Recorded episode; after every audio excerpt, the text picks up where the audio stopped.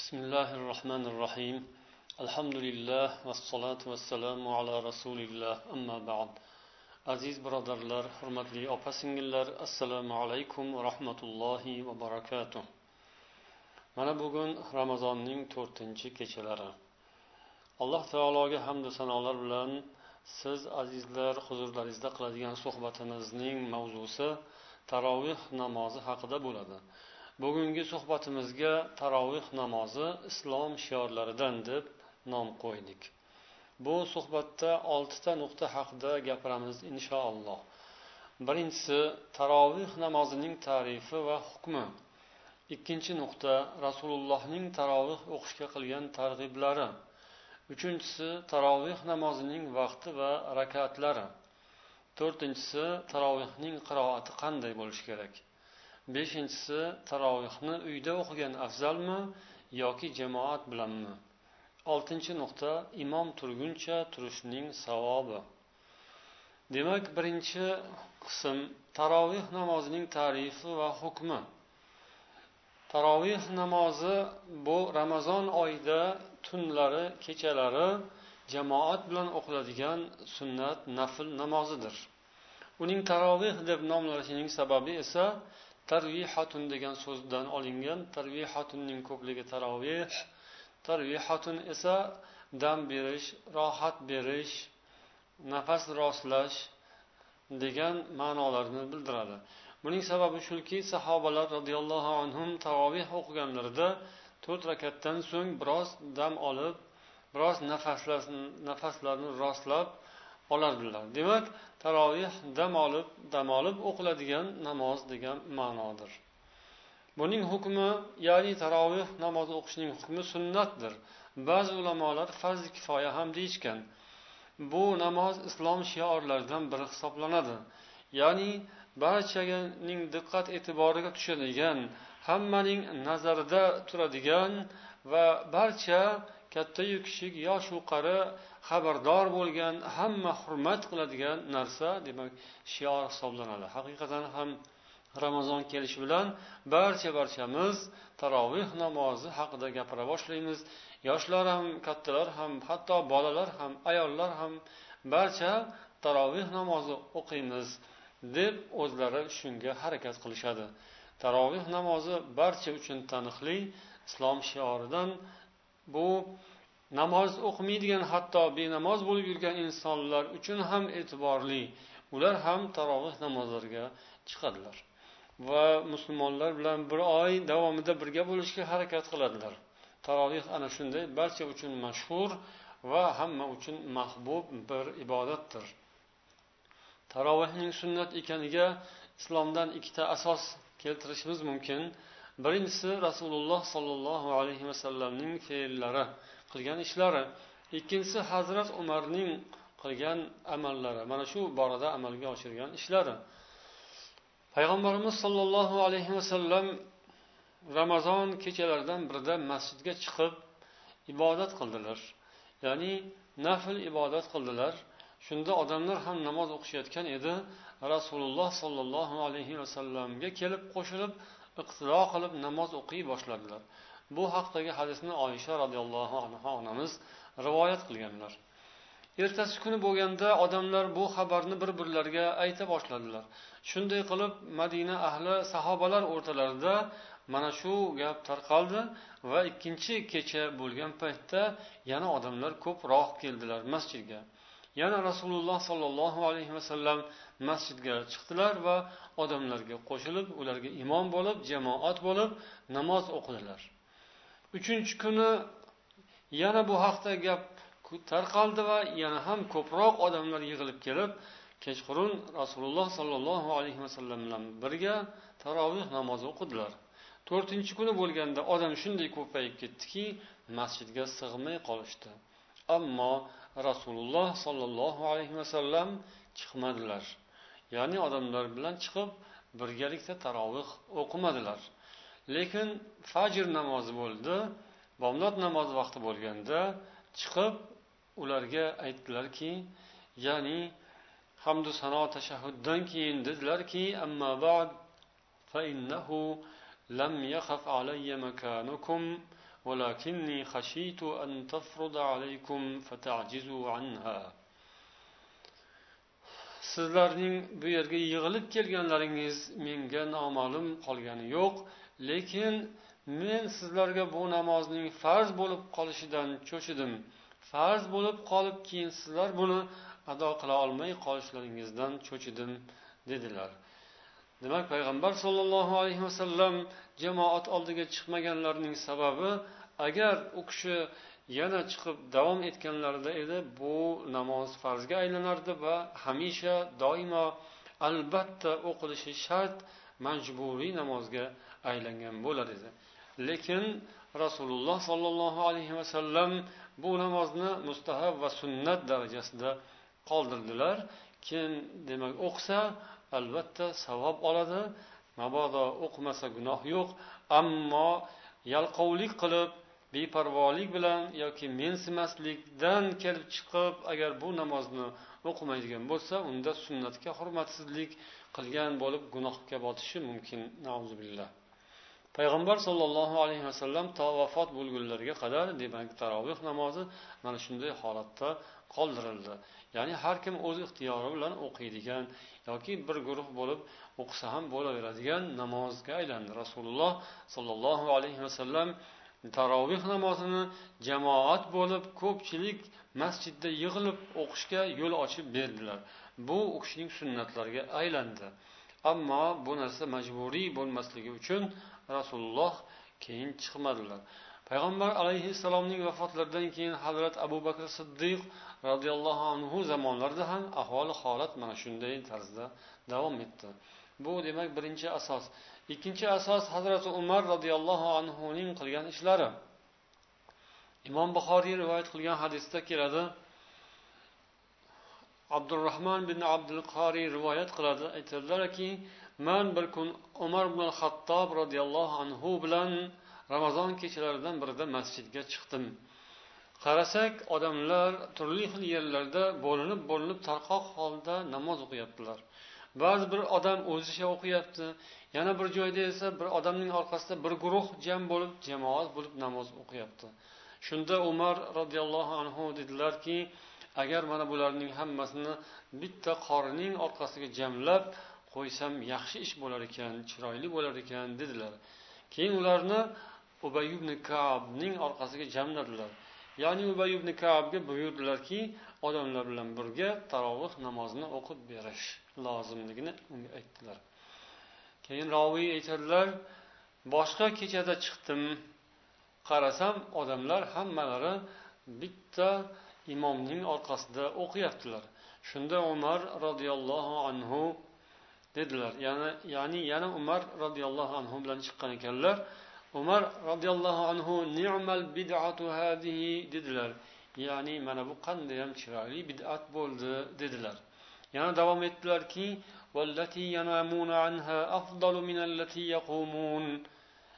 ular hali uxlaydigan vaqtlarida o'qishlari kerak bo'lgan namoz ular uxlaydigan vaqtda o'qiydiganlari hozir o'qiyotganlaridan ko'ra afzalroq dedilar.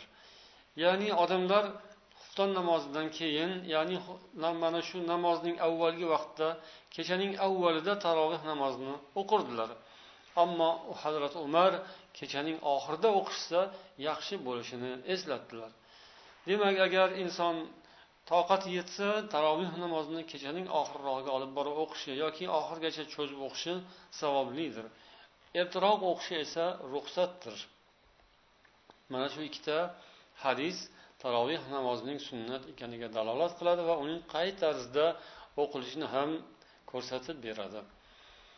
Ulamolar hazrati umarning bu qanday ham yaxshi bid'at bo'ldi degan so'zlarini sharhlab aytadilarki bu lug'aviy jihatdan olib gapirilgan ammo aqidaviy jihatdan islohiy shar'iy jihatdan olingandagi bid'at nazarda tutilmagan. Chunki bu bid'at emas. Chunki bu rasululloh sollallohu alayhi vasallamning sunnatlari.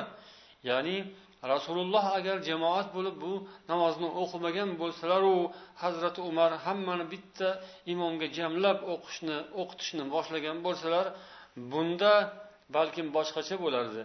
Lekin bu aynan rasululloh sollallohu alayhi vasallam o'zlari boshlab bergan sunnat.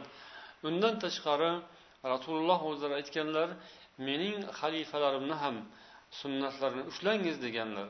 Alaykum bi sunnati va sunnatil xulafair rashidin al mahdiyina min ba'di addu alayha bin nawajiz deganlar. Mening sunnatimni mahkam ushlangiz mendan keyin kelgan haq yo'lda bo'lgan roshid xalifalarning ham sunnatini mahkam ushlangiz ana o'shalarni oziq tishlaringiz bilan mahkam ya'ni jon jonu dilingiz bilan mahkam ushlangiz dedilar. Demak hazrati umar roziyallohu anhuning qilgan ishlari ham sunnat edi. Avval boshlab asli rasululloh boshlab bergan sunnat undan keyin esa hazrati umar yana bu narsani xuddi shu payg'ambar alayhissalomning orqalarida hamma bitta imomga yig'ilib jam bo'lib o'qigan edik holatga keltirishlari bu hazrati umarning sunnatlari payg'ambar sunnatlariga bog'liq sunnat edi. Yana rivoyat qilinishicha umar roziyallohu anhu ramazon oyi kechalarida tarovih o'qishni ubay ibn kabga topshirdilar. Ya'ni erkaklarga imom bo'lib bu kishi o'qirdilar ayollarga esa sulaymon bin abi hasmani imom bo'lib namoz o'qib berishga tayin qildilar. Bu haqda bayhaqiy rivoyat qilganlar. Demak bu taroveh namozining tarifi va hukmi u qanday tarzda joriy bo'ldi? Mana shu haqidagi suhbatimiz edi. Ikkinchi nuqta rasulullohning taroveh o'qishga qilgan targ'iblari. Abu hurayra roziyallohu anhu rivoyat qilgan hadisda payg'ambar alayhissalom mana shu ramazon kechalarida ibodat qilishni ko'p targ'ib etganlari ma'lum bo'ladi. كان النبي صلى الله عليه وسلم يرغب في في قيام رمضان من غير أن يأمرهم بعزيمة payg'ambar alayhissalom ramazon kechalarida ibodat qilishni ko'p targ'ib qilardilar ammo bu vojib degan tarzda buyurgan emasdilar muttafaqun alayh hadis payg'ambar sollallohu alayhi vasallam ramazon oyida ibodat qilishga ko'p targ'ib etganlar sahobalar va u kishidan keyin kelgan salafi solihlarimiz bu buyruq va taklifga mahkam yopishganlar rasulullohning bu targ'ibotlarini jiddiy qabul qilishgan va musulmonlar mana shu asrlar davomida ushbu sunnatni amalga oshirib kelganlar. Bunda ular yalqovlik yoki suskaslikka yo'l qo'ygan emaslar balkim ramazon kelishi bilan hammalari o'zlarini mana shu ibodatga bag'ishlashgan bu qiyomullayni haqqini chiroyli ado etib kelishgan payg'ambar sollallohu alayhi vasallam aytadilar ya'ni bu hadis abu hurayradan rivoyat سمعت رسول الله صلى الله عليه وسلم يقول من قام من قام رمضان إيمانا واحتسابا غفر له ما تقدم من ذنبه kimki ramazon kechalarida turib ibodat qilsa uning o'tgan barcha gunohlari kechiriladi dedilar demak payg'ambar alayhissalom ummatlariga gunohlardan poklanib olish uchun mana qulay fursat imkoniyat kelganini eslatib ko'p targ'ib qilganlar Va bu narsa musulmon ummati tomonidan husni qabul etilgan va ular gunohlardan poklanish olloh huzurida savoblar hosil qilish umidi bilan doimo ramazon kechalarini mana shunday ibodat bilan obod qilib kelishgan. Ulamolarimiz bu hadisda aytilgan gunohlari kechiriladi degan so'z ustida fikr yurg'izishadi hofiz ibn hajar rahimaulloh aytadilarki gunohlari barchasi kechiriladi degan so'zning zohiridan demak kichkinayu katta gunohlar hammasi kechirilishi nazarda tutiladi. Ibnul mundir ham mana shu fikrga kelgan deydilar. Imom navoiy esa aytadilarki bu o'rinda gunohi sag'iralar nazarda tutilgan deydilar. Ya'ni bu gap gunohi sag'iralarga taalluqlidir. Inson agar E, ramazonda kechalari ibodat qiladigan bo'lsa uning barcha kichkina gunohlari kechiriladi deb aytadilar. Lekin boshqa yana bir guruh ulamolar esa gunohi kabiralar ham yengillatilishi mumkin deyishadi. Demak har ikkisiga ham ta'sir qilishi mumkin. Albatta inson tavba qilsa gunohi kabiradan ham xoli bo'ladi qutuladi to'rtinchi nuqta taroveh namozining vaqti va rakatlari. Taroveh namozining vaqti xufton namozining vaqtidan so'ng keladi. To tong payti bo'lguncha ya'ni subh kirguncha davom etadi. Bu ishni taroveh namozining amalga oshirilish taroveh namoz o'qilishi xuftondan keyin boshlanadi. Xuftondan keyin demak o'qilish joiz ruxsat va oxirgi vaqtiga olib borib o'qish esa afzal. Yuqorida o'tgan hazrati umar roziyallohu anhu so'zlarida ham bu narsa ma'lum bo'lgan. Ya'ni tunning keyingi qismida ham ibodat qilish odamlar ko'pchilik uxlagan paytda turib ibodat qilish albatta savobli ishlardan sanaladi. Namoz ham o'shanda afzal bo'ladi. Tunda qilingan ibodatlar demak riyodan xoli bo'ladi va ixlos u yerda ko'proq bo'ladi. Lekin imkoniyati bo'lmagan odam demak ertaroq o'qilishi o'qishi bu ham joiz. Ya'ni kechga surib o'qiyman deb kechqurunga borib tunning ikkinchi yarmiga borib charchab qolsa uxlab qolsa undan ko'ra demak avvalroqda o'qigani afzal bo'ladi. Endi taroveh namozining rakatlariga keladigan bo'lsak ulamolar aytadilarki taroveh namozi rakatlari haqida turli xil fikrlar bor.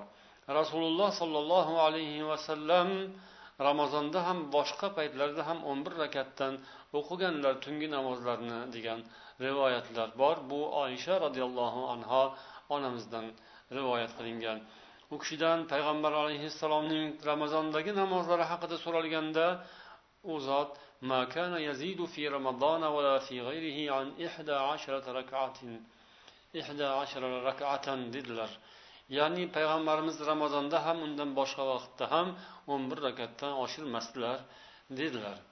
Yusalli yusalli arba'an fala tas'al an husnihinna va tulihinna. Payg'ambar alayhissalom to'rt rakat o'qirdilar avval. Endi uning chiroyliligi go'zalligi va uzunligi haqida aslo so'ramang. Keyin yana to'rt rakat o'qirdilar. Uning go'zalligi va uzunligi haqida so'ramang.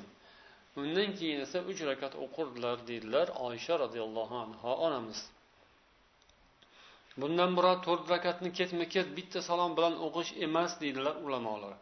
Balki rasulullohning hadislarida solatul layli masna masna deganlar bo'lgan ya'ni tungi namozlar ikki rakat ikki rakatdan o'qiladi deb aytganlar. Bu yerda ham shu nazarda tutilgan bo'ladi deyishadi. Ya'ni ikki rakat ikki rakat ketma ket ikki rakat ikkita salom bilan to'rt rakat o'qirdilar deganlar. Demak payg'ambar alayhissalom sakkiz rakat tungi namoz va uch rakat vitr o'qirdilar deb rivoyat qilishadi. Va mana shunga ko'ra taroveh namozining afzali o'n bir rakatdir degan ulamolar bo'lishgan.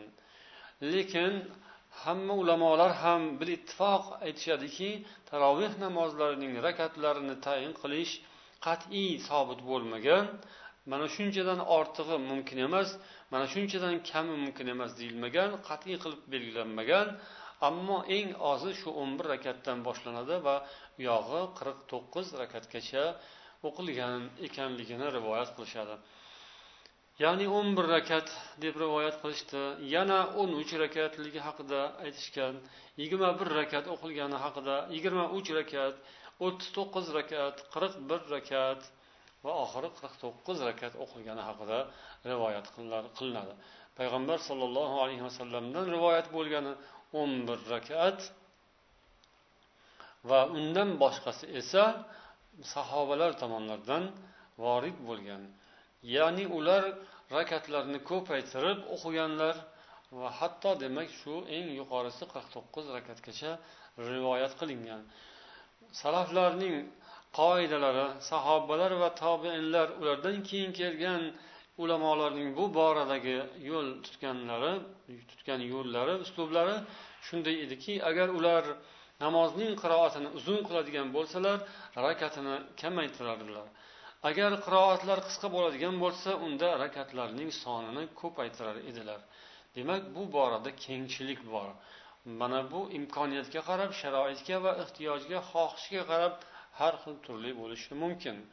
Imom shofiiy aytgan edilarki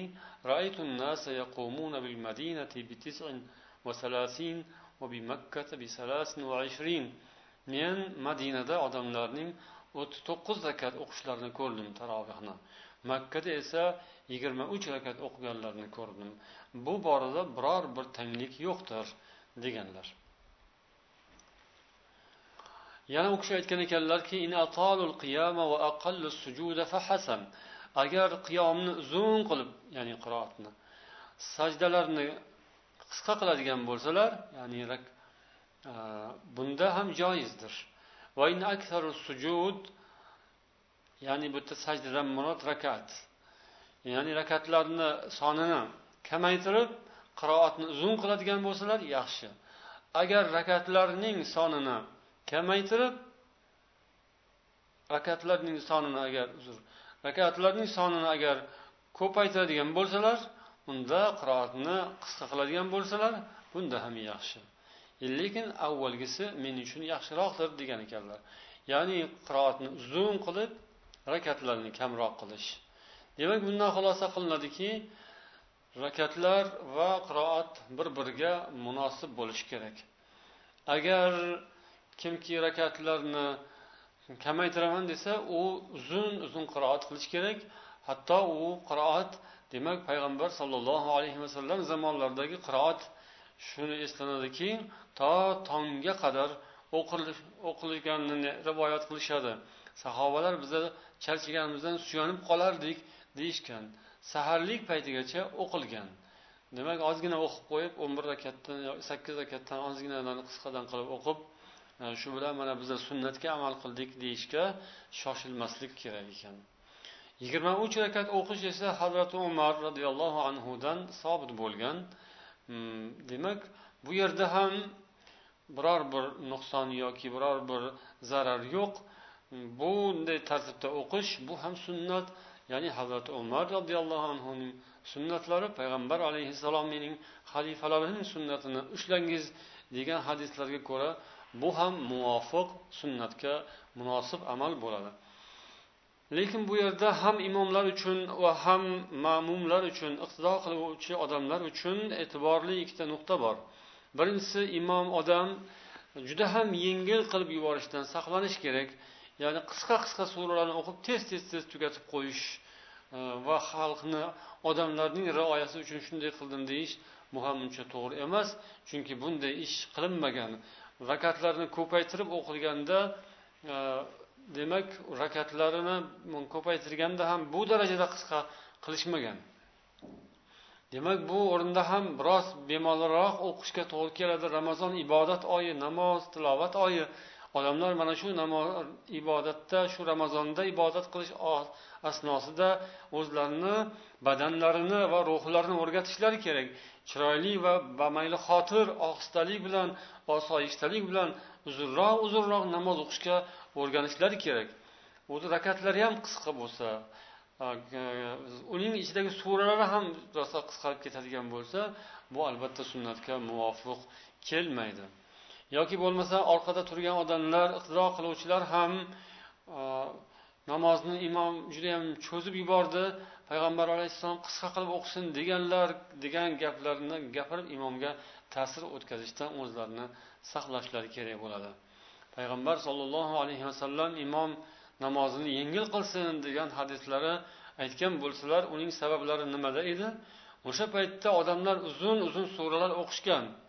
Ya'ni muoz bir joyda namoz o'qib berganlarida haddan ziyoda namozni cho'zib o'qib yuborganlar va keyin bu, bu tufayli gap bo'lgan gap eshitganlar. Shunda yengil o'qishga rasululloh buyurganlar.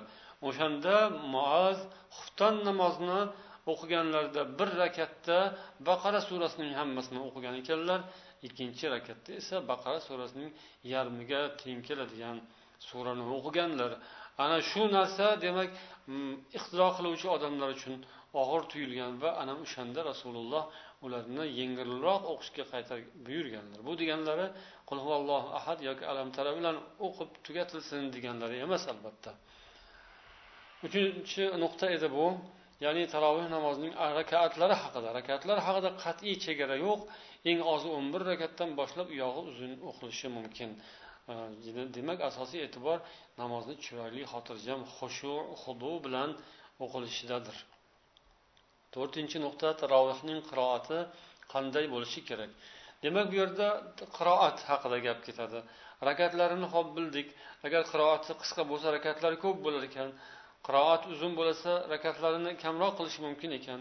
Unda qiroat qanday bo'lishi kerak? Qiroat salafi solihlarimiz amallarida nihoyatda chiroyli bo'lardi. Ular uzun qiroat qilardilar. Shuning uchun ham ahli ilm ramazon kelganda qur'oni karimning hammasini bir oy ichida o'qib o'tkazishni mustahab sanashgan. Ya'ni kamida bir marotaba o'qilish. Lekin ba'zilar ko'proq ham bir necha marotaba o'qishni ham gapirishgan ammo bu narsani ko'pchilik makruh deyishgan. Ya'ni qur'oni karimni ramazon ichida tarovih namozida bir marta o'qishning o'zi kifoya qiladi va mana shu yaxshi savobli amal. Ammo uning takrorlanishi esa jamoatga og'ir botishi mumkin deb uni makruh bilishgan. Ammo qayerdadir bir jamoa o'zi o'zaro kelishib hammalari bir birlarini tushunadigan jamoat bo'ladigan bo'lishsa u yerda agar qur'onni bir necha marotaba xatm qilishga kelishsa bu o'zlarining ixtiyorlari albatta imom molik rivoyat qilgan hadisda keltiriladi abdurahmon al araj aytadilar men otamdan eshitganman u kishi aytadilar كنا ننصرف في رمضان من القيام فنستعجل الخدم بالسحور مخافة الفجر biz ramazonda qiyomdan qiyomullayldan ya'ni taroveh namozidan shunaqa kech qaytardikki kelib xizmatchilarni tezlashtirardik saharlikni tezroq tayyorlashga buyurardik tag'in mm, tong otib qolmasin deb. Demak shu tong paytigacha ular namozlarni o'qiganlar. Va mana shunday ibodatni chiroyli qilib ado etishga qattiq berilishgan edi. Qiroatni uzun qisqaligidan tashqari demak uning sekin yoki tez o'qilishiga ham ahamiyat qaratishgan. Hazrat umar ibn hattob uchta qorini chaqirib oldilariga keltirib ularni qiroatini tekshirib ko'rganlar. Tezroq o'qiydigan qoriga o'ttiz oyat o'qishni buyurganlar bir rakatda. O'rtacha holatda o'qiydigan qoriga esa ellik oyatni o'qishga buyurdilar bir oyatda. Judayam sekin o'qiydigan qoriga esa yigirma rakat o'qishni buyurdilar. Uzr biroz xato ketdik. Tez juda ham tez o'qiydigan qoriga o'ttiz oyat o'qishni buyurdilar. O'rtacha o'qiydigan qoriga esa yigirma besh oyat o'qishni buyurdilar. Sekin o'qiydigan qoriga esa yigirma oyat o'qishni buyurdilar bir rakatda. Demak odamlarning holatiga ham qaraladi. Odamlar uchun juda ham og'ir ham qilib yuborish kerak emas va ularni ibodatga beparvo bo'lishlariga o'rgatib juda ham yengil yengil qilib yuborish kerak emas. Balkim o'rtacha holatni tutish kerak vaziyat va sharoitga qarab hisob olib borish kerak. Beshinchi nuqta tarovuhni uyda o'qigan afzalmi yoki jamoat bilanmi? Ulamolar aytadilarki bu borada o'tgan ulamolarimiz uch xil mazhabga bo'linishgan ya'ni uch xil fikrga bo'linishgan. Birinchisi odamlar bilan birga o'qish afzaldir degan fikr. Bu jumhur ulamolarning fikrlari. Chunki hazrat umar roziyallohu anhu mana shu ishni joriy qilganlar va barcha asrlardagi musulmonlarning hammalari bunga juda haris bo'lishgan astoydil berilishgan tarovuhni jamoat bo'lib masjidlarda o'qishgan.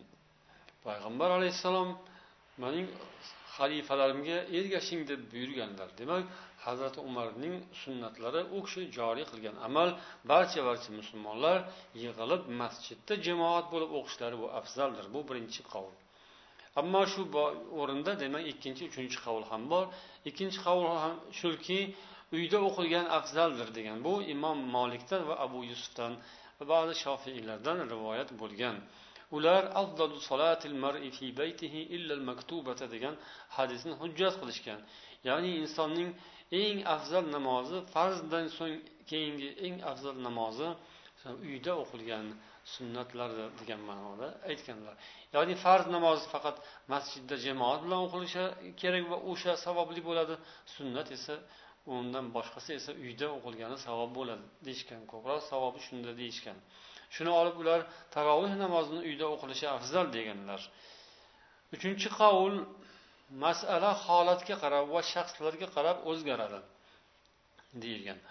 Agar qaysi bir inson qur'onni hammasini yodlagan bo'lsa va u o'zi yolg'iz uyda o'qib tarovihni o'qisa ham uning ixlosi e'tiqodi ibodatiga xalal yetmasa namozni chiroyli o'qishi demak e, mumkin bo'lsa demak e, u odam masjidda yoki jamoatda o'qishning farqi yo'q. Masjidda ham shu holatda uyda ham shu holatda o'qisa farqi yo'qdir unga deyilgan. Agar o'zi yolg'iz o'qiganda namozga halol yetadigan uyqu bosadigan yoki boshqa bo'ladigan bo'lsa unda jamoat bilan birga o'qigan afzal deyishgan. Yana shunga qo'shimcha qilish mumkinki demak agar yana bir insonga jamoat e, qarab turgan bo'lsa albatta u inson jamoatda o'qishi vojib lozim afzali o'sha bo'ladi. Umuman olganda bu uchta qavlning birinchisi allohu alam to'g'rirog'i. Ya'ni bunga ko'p ulamolar mana shu fikrga kelishgan. Ya'ni hazrat umar mana shu e, ishni joriy qilganlar va barcha asrlardagi e, musulmonlar omma musulmonlar hammalari taroveh namozini jamoat bilan o'qishni afzal bilishgan. Oxirgi nuqta imom turguncha turishning savobi. Ramazon oyida demak masjidda o'qilgan taroveh namozlari yoki shunday qiyomullayl bunda inson xohlagancha o'qishi mumkin deyildi. Xohlagancha demak toqati yetgancha tarovuhni e, ado etishi mumkin. E, chegarasi qat'iy belgilanmagan lekin shu bilan bir qatorda u imom bilan birga mm, kutib tursa to imom namozni tugatguncha ketmasdan imomning orqasida agar iqtido qilib namozni birga davom etadigan bo'lsa buning savobi juda ham katta bo'ladi.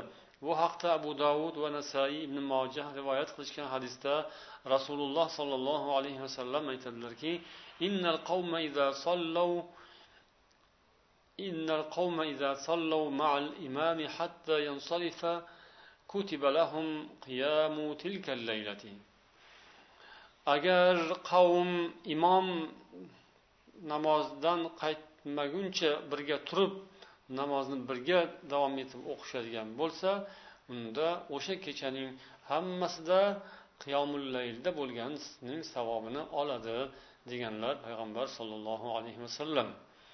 Yana abu dovud rahimaulloh imom ahmaddan rivoyat qilgan ekanlar samiatu ahmad yaqul ahmad aytadiki shunday eshitdim u kishining aytganlarini imom bilan birga o'qib oxirida vitrni ham imom bilan birga ado qilgan menga e, yoqimlidir menga shu yoqadi dedilar قال وكان أحمد يقوم مع الناس ويوتر ويوتر معهم yana u kishi davom etdilarki men imom men ahmadni odamlar bilan birga qolib namoz e, o'qiganlarini va ular bilan birga vitr o'qishlarini mm, bilaman. Ya'ni imom ahmad mana shunday qilardilar. Oxirigacha turardilar va vitrni ham birga o'qirdilar odamlar bilan deb rivoyat qilishadi. Demak imkon boricha namozni o'rtasida ketib qolmasdan oxirigacha turish imom bilan birga vitrni o'qib ketish bu afzal ekan. alloh taolo barchamizga bu oyni chiroyli o'tkazishimizni ibodatlarni mayli xotir ixlosu e'tiqod bilan xushu hudu bilan alloh huzurida hokisorlik bilan rohat bilan o'qishimizni nasib etsin سبحانك اللهم وبحمدك أشهد أن لا إله إلا أنت أستغفرك وأتوب إليك والسلام عليكم ورحمة الله وبركاته